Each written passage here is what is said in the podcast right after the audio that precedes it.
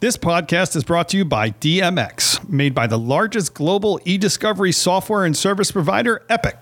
DMX delivers e discovery business intelligence in North America, Europe, and Asia, and is powered by Microsoft. To learn more about how you can use DMX on your next e discovery project, go to epiqsystems.com/slash DMX. This episode is also sponsored by Bloomberg Law, an all in one platform that provides fast access to the information law firms and legal departments need.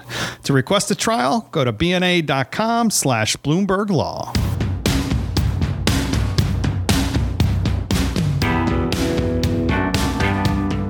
Welcome to Big Law Business. I'm Josh Block. This podcast focuses on the business of law, how the largest corporate law departments and their law firms do business. Big Law Business hosted our Summit West in San Francisco on November 15th. For today's episode, we're bringing you a roundtable discussion from that summit about the business of law. Michael Hytha, deals editor for Bloomberg News, served as our moderator. The panelists included two law firm leaders and two in house leaders, the chair of Wilson Sonsini, Katie Martin, the chair of Orrick, Mitch Zuklie, the general counsel of Workday, Jim Shaughnessy, and the general counsel of Malware Malwarebytes, Ed Brown.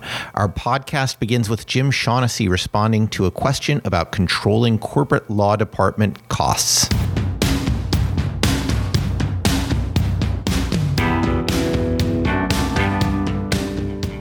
we try to think about um, uh, the, the biggest, the highest level, a big picture of how to most effectively provide services to the company and all the services that we need. And we have an internal service arm and then an extended external service arm. So we, we look for it to be, be seamless and we look for it at every step to really know how to al- align cost with value. That, that uh, you know, high quality services, particularly high quality legal services, are, are not inexpensive. What we don't really want the company to have to pay for services that aren't really aligned to, to, to value. And, and that, more than anything else, you know, determines what assignments we, we give to, to outside counsel, to which outside counsel we, you, we use, and which, which uh, specific activities we, we ask them to do. And I actually find that having this conversation uh, with the leaders of the firms is really very helpful, and they start smiling uh, because they don't want to spend a lot of time on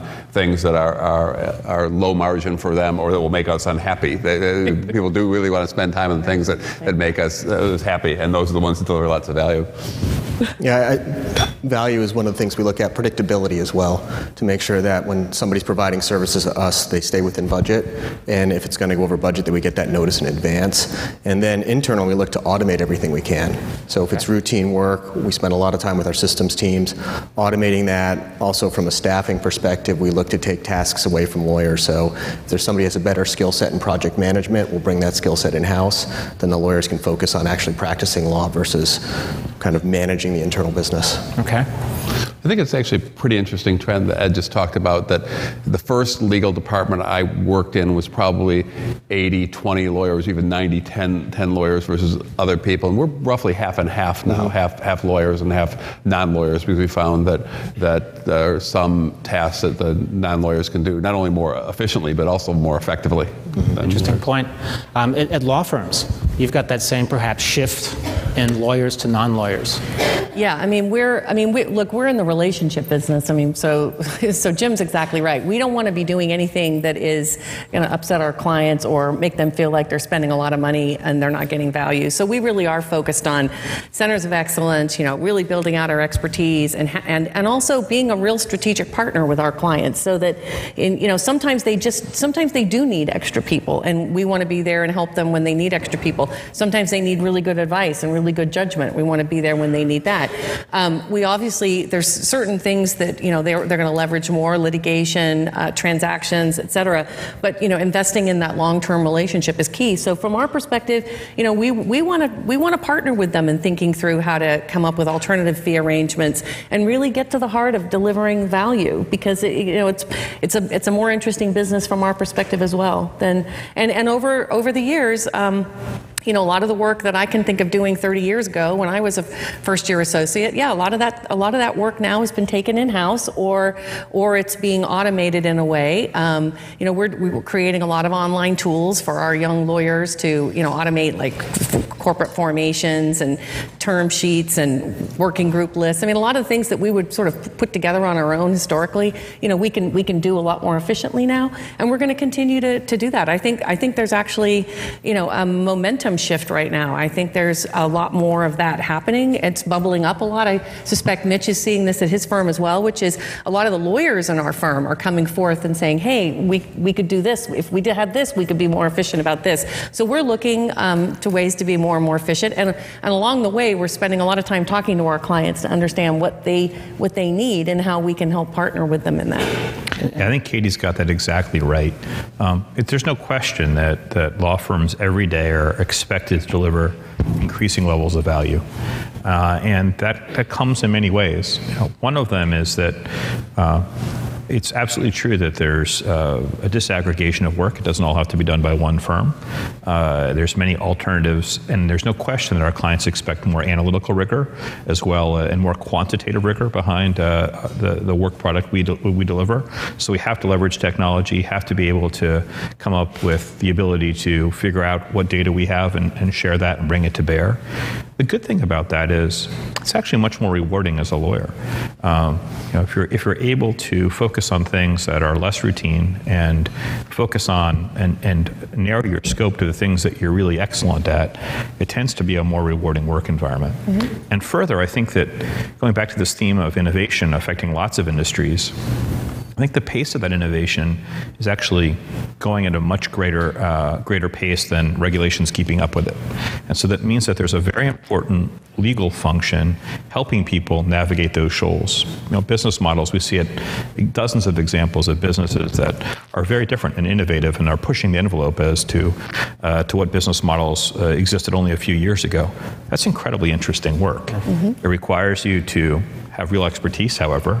It requires you to be able to collaborate, usually across seams within your firm, in order to provide expertise. And regulatory is becoming increasingly uh, important at all, at all times. So while there's certainly incredible change going on, it's not unwelcomed change. And then I think it, it allows us to partner more deeply, to have more client dialogue, and hopefully to be involved in sort of more thoughtful and knotty legal problems than, than may have been the norm only a couple of years ago. Yeah. How are firms keeping up with the technology itself? And, and, and There's a, a wide what, range. What are the limits on it, too?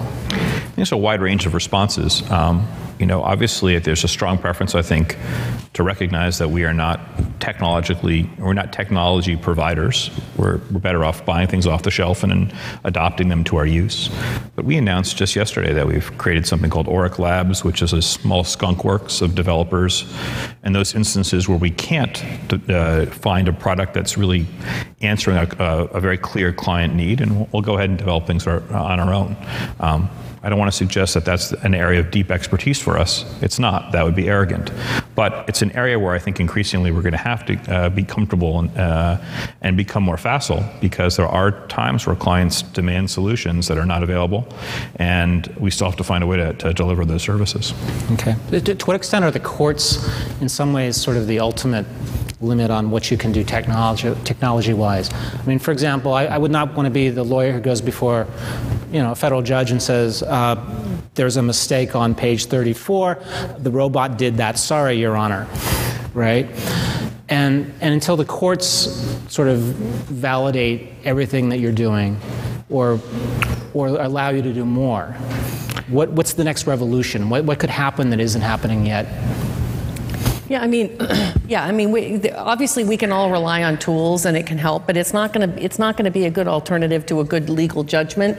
That you know, a, a, we're a person standing there making a judgment. So if, if you end up missing something by automating too much, then we, we've we've automated too far. I mean, obviously, a lot of the things that we work on. I mean, dating back to when I first started practicing law, I mean, some some of them when I talk to young attorneys and I tell them that some of the most important work they're going to do is due diligence. I mean, literally reviewing contracts, which seems like like, you know, crazy commodity work, but sometimes it can it can be a huge value for the company to understand and do that right. And so automating and using AI tools, which we're doing more of now, we're, we're obviously using a lot of tools to help organize documents, to um, you know put, put them online to, so that we can so we, we don't have to spend all the manpower doing the tracking and the organizing that we used to do. We can even use these tools to identify provisions in contracts and speed things up. But there is an element of uh, a person still needing to be involved to make sure that you don't don't miss something either on a on a transactional side or you know more you know just as importantly on the litigation side in the e-discovery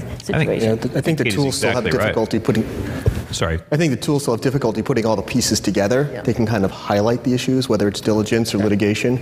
They can't really n- nest everything in the proper way. So that's really where we rely on the outside firms to come up with that. And I think they also have there are gaps when they try to identify what's not there. They're really good at saying, here are all the things that are there, but many times they miss what's actually not. Okay, in a and that's the human factor coming into play. Okay. But the, the, the one thing to note, I think, is that you know, AI is a tool which isn't a substitute for good lawyering. Right. But it is a belt and suspender which can uh, allow you to pr- provide work both more cheaply or with greater value, but also potentially better because it's a it's another way to check. And you know, if, if the AI uh, turns out that this contract provision is, is something that we should have paid attention to, it's a great additional uh, check on on the human process. Good point. Uh, Let's carry it out, you know, 10, 20 years. The, the firm of the future, the general counsel's office of the future, how do all these trends play out? What's it going to look like? What's, is it going to be even a smaller number of lawyers in those offices in the future and, and more people with other specialties? Or has it reached a balance? Whatever. Thoughts?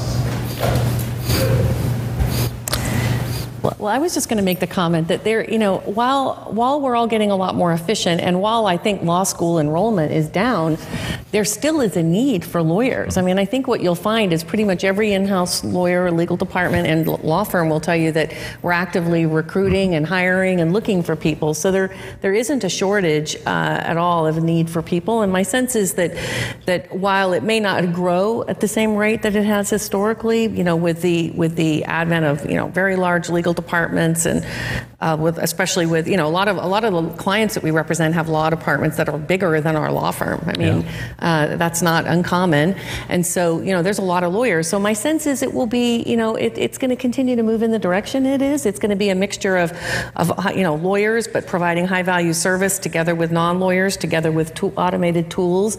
And again, I, I think law firms are part of an important ecosystem for in-house lawyers, and I think the combination of that together provides you know the best outcome for for companies and the advice that they get. So you know my sense is it'll continue to evolve and won't be a completely different picture. I think the leverage model will change, though. Uh, uh, I'm guessing, in that we'll go from a more traditional pyramid structure to something that looks maybe more like a rocket ship or something like that. You know, much uh, much less steep in terms of its curve, and that we'll well, leverage contract attorneys more, more just-in-time solutions, leverage tech more, and you'll find, I think, more and more of a focus about being the absolute best in particular areas, as opposed to doing a broad uh, a number of services.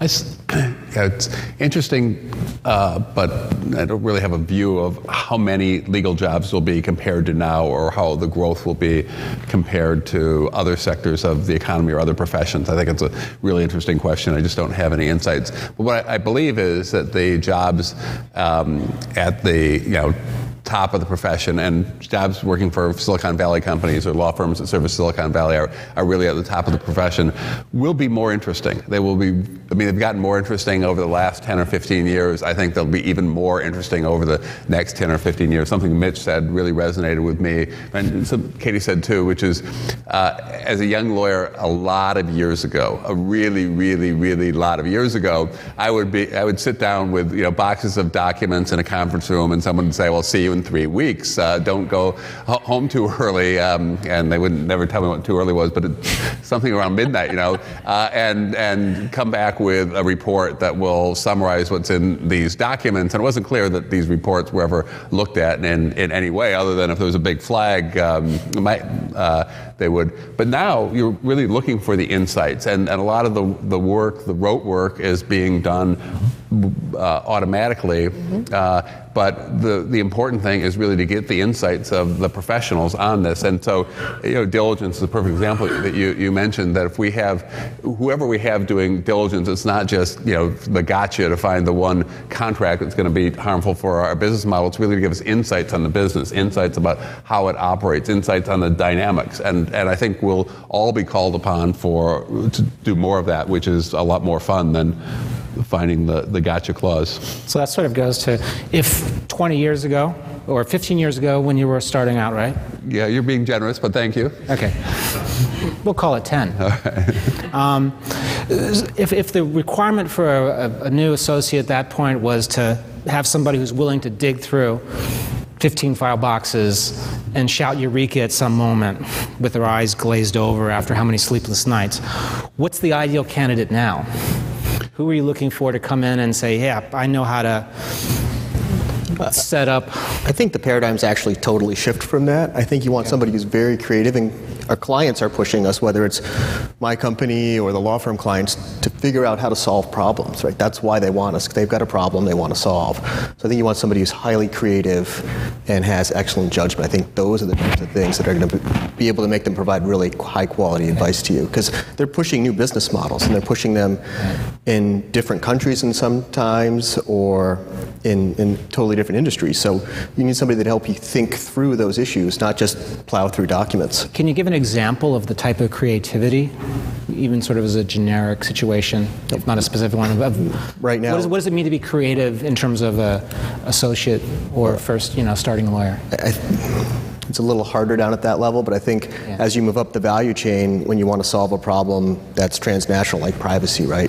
How do you come up with solutions that work in Europe, Asia, in the U.S.? Those those are difficult problems that there's no cookie cutter solution for. So you need to actually understand the client's business and then model a legal solution that helps accelerate the business. Okay part of the data that you showed earlier on described that there is an uptick in activity internationally. And so I think people who are comfortable working on cross border teams mm-hmm. have a greater premium than they did 15 years ago. that deal activity will probably only accelerate. And companies tend to have international work earlier and earlier in their life cycles. Uh, in addition, I think that people work now with many more companies than they did 15 years ago. Why is that? The cost of, uh, of technology has decreased sufficiently that you know, companies are much more capital efficient than they were a few years ago. And as a result, uh, you see a lot more companies getting served and, uh, by, by, the typical lawyer. So someone who can keep track of many more you know, things, keep many more balls in the air is an important, important piece of it. And I think there's probably even more of a, of a premium today than there was 15 years ago on teamwork. Uh, and one of the interesting things to me is that legal education hasn't changed at all in 15 years. Uh, it's still very much the same way it was in Litchfield, Connecticut in the 1780s or something like that. Unlike business schools, which give people grades based on team, you know, team participation, law schools don't. I wonder if that will change in the next 15 years because on the first day that someone comes into the practice of law, they are part of a team uh, a team of professionals above and below them uh, uh, on that chart. And I think increasingly you're working, as, as the work gets disaggregated, you're probably working with people outside of your firm and, and at other places. And you're also working on problems that aren't only in one discipline, finance or corporate or IP litigation. You're, you're really having bunches of people with different expertise work together on teams. I think there's more of a premium on teamwork than there, than there ever has been. Okay. How do you keep these good people? Once they're on board, how do you keep people at your office rather than having them migrate to other opportunities elsewhere? Because there are going to be other opportunities elsewhere at certain points, right? Yeah, I mean, for, from yeah. from my perspective, it's building good connections, you know, individual, personal connections with people. Um, that that's you know is tried and true and will never change in my view, especially in a law firm. I suspect it's the same in in house. Um, I also think it's important that they have great work, you know, that they have great opportunities, but they also understand what their professional career opportunities are, and also that they feel like somebody cares and wants to mentor and, and be focused on, on them and cares about, you know, what they're doing. And I think those sorts of things matter. I mean, it mattered to me, I know, way back when, but I think it matters even more to, the, uh, to our younger attorneys these days. I think that Katie's got that exactly right. The only thing I'd add on that is that I think that there's more of a premium on training than ever before mm-hmm. and more of an expectation of feedback. I think that diversity and inclusion are really an important thing, and agility is important. People expect you to, to be more flexible and not to have a cookie cutter, one size fits all approach to their careers, and to be able to move away from a lock, lockstep uh, model to a more personalized model, all of which I think is really critical to, to you know, retaining talent. Further, I think that law firms uh, are getting more sophisticated about viewing people going in house as not necessarily, not necessarily a failure. It's an extension. Uh, and your alumni network, I think, becomes increasingly important because we're not going to buck the tide that people will go in house. Mm-hmm. Having them go in house, feeling that they were well trained, they have a meaningful relationship and loyalty to you for the time that they spent at your organization is increasingly important. Okay, so those, those friendships extend. Yeah. And, and it's, it's actually interesting. There was a, we've briefed this, this gap because we don't consider staying in a law firm a failure anymore. That doesn't mean that you can't get a good business job uh, if you stay in a law firm. That there are actually good careers that you can have and happy and fulfilling lives if you stay in a law firm. Um, uh, but in all seriousness, one of the things we try to do is, is really keep it fun. And that might seem, it's not just giving people an opportunity to go into San Francisco and slide down the slide. It's really making sure that, that every day at work is, maybe not every day, most days at work are, are really enjoyable, meaning they work in a fun, high energy environment. People get a chance to do really interesting work. Uh, they get variety. And that we do pay a lot of attention to their professional development. We, we think about this a lot. We, we talk a lot about T-shaped development for our people, which we want people who are really, really broad, but are also deep in their areas of specialization. And we, we try to attend to attend to both. And, and as I said, keep it a, a very fun, high energy place to work. Okay. Beyond the uh, you know cliche pool table in the office idea of fun or the slide in San Francisco. Do you see the, the legal profession changing in terms of becoming more flexible in terms of just hours and, and family friendly? I mean, there's the old joke about the uh, new lawyer who built tw- the 27 hour day. He said, well, because I was on a flight from New York to LA. And um, that that was an old standard, and that was sort of the, the, the, macho aspect of, of if you were a good lawyer, that means you could do that. Um, has that changed, and, and do you see that as a beneficial change going forward? Katie? Well, I mean, yeah, I mean, we obviously productivity is an important metric for law firms, but I think, um, you know, I, I, billable hours, it's not the be all and end all anymore. It can't possibly be because it's not, it's not a really good measure of the value that we're providing for our clients. And moreover, it really is important that we provide a good balance of both, you know, allowing an environment for our, for our lawyers to thrive both uh, personally and professionally. So, so while there's a, there's a high emphasis on, on productivity and, you know, and providing value to clients, it's not necessarily measured just in terms of hours. And that's the really important thing. Great, thank you. Eric, it looks like you have a question from the audience. So, so our, our, slide of question was, can you share any horror stories? But I, I want to, uh, regarding transactional work in particular, but I want to sort of twist that around a little bit and, and, and see if we can ask our GCs, what do you see uh, when you when working with firms and the firms that you work with? What's the biggest risk to their continuing work with you, uh, with both of you, as you look forward? What, as, as law firms evolve, uh, whether they're, they're, they start incu- tech incubators or otherwise what do you see as the risk to their viability in, in, in the years ahead? I don't know if this is a risk to their viability, but it's, it's a frustration of mine. It's, it's to get a paper bill it's, it's, it's, absurd to me that we don't have integrated billing systems that can show me hour by hour where the work is being done. Some firms do it, but more than you would think don't. So I think they need to upgrade their technology. But I, I, I think there's always going to be a place for the relationship between in house and outside counsel because they do things at a much deeper level than you can do in house. Unless you have a, a, huge deal team, you can't support that kind of work. So I think that there's, there's always that relationship, and you're always willing to pay for that good advice, but please fix the billing system so they're easier to manage so I can give my weekly reports to my finance team. Jim, how do you get your? So I, I, I could echo that, but I, but that the, the big. let me talk a little bit about our strategy, which is we tend to be very relationship focused, not transactional focused, and and that comes uh, with a little bit of an opportunity cost because as people who are here from private practice know, it's a it's a pretty you operate a pretty competitive segment of the industry. There are lots of people who are eager to do work for us, and they tell me that every day, um, multiple times. But we've that's not how we, we choose to do business and to look at, at every um, project we have, or every opportunity, and, and sort of auction it off. Instead, we, we build relationships because we want the firms to invest in our business, understand our business, and act in a way that's informed with our business. So uh, if a firm doesn't appreciate that this is the opportunity we've given them to make an investment and understand the Im- impact on the business and the value they're providing, then there's a good chance that they'll be replaced by, by another firm and we'll give somebody else a try because that's what ends up really being important to us. It's less about you know, getting the lowest cost for any particular transaction or assignment. It's really about getting the, the most value and that, and that means that, that we want firms to be really conscious of what trying to accomplish as a business and to, and to really organize their activity around that. Mike, let me hand it back to you. Okay, Bob. Last question. Uh, b- building on that a little bit, or actually, let's go this way. Um, politics. There are a lot of things happening in the world, um, which do affect probably a lot of the things on your desk and screens. So, what type of political forces do you think will, will be at play for the M&A, IPO world, um, and the law business? Um, there's certainly regu- regulatory aspects of it. There are um, sensibility in terms of who's investing money where. And this is, a, I know you all have thoughts.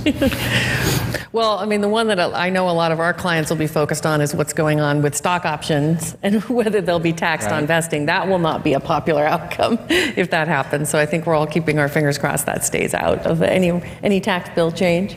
Okay. I know that's kind of a short-term issue, but that's one that's been high profile recently. I mean, to say the least, I mean, tax tax changes are on everyone's mind, mm-hmm. um, including the lower capital gains, the re- intent to reverse offshoring of capital and such.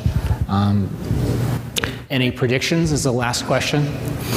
Is it going to happen? Is it not going to happen? I'm going to answer a slightly different question for a second. I think that all of the policies around data privacy and security are incredibly important. I think mm-hmm. um, perhaps not as immediate as those that might uh, might ruin the innovation around stock options or the innovation incentive around stock options. But I think you know, the, the whole host of regulatory interpretations of the things that affect data privacy and security will be where, where the action's at for the next, you know, foreseeable future. Okay, interesting. This, my, my thought is um, it, it used to be that we would complain about things in Washington or Brussels or someplace else not working well. It was easy for people in the private sector to complain that didn't work well, people didn't think things through, and it turns out that they did, and things used to work pretty well. And now we see lots of decisions being made very, very quickly with potentially s- significant applica- uh, ramifications that don't seem to be yeah. thought through as well. And so I think we'll all have to come to grips with what that means. Yeah. Interesting. Great. I'd like to thank you all very much. Thank, thank you. you. Please everybody join me in thanking them as well.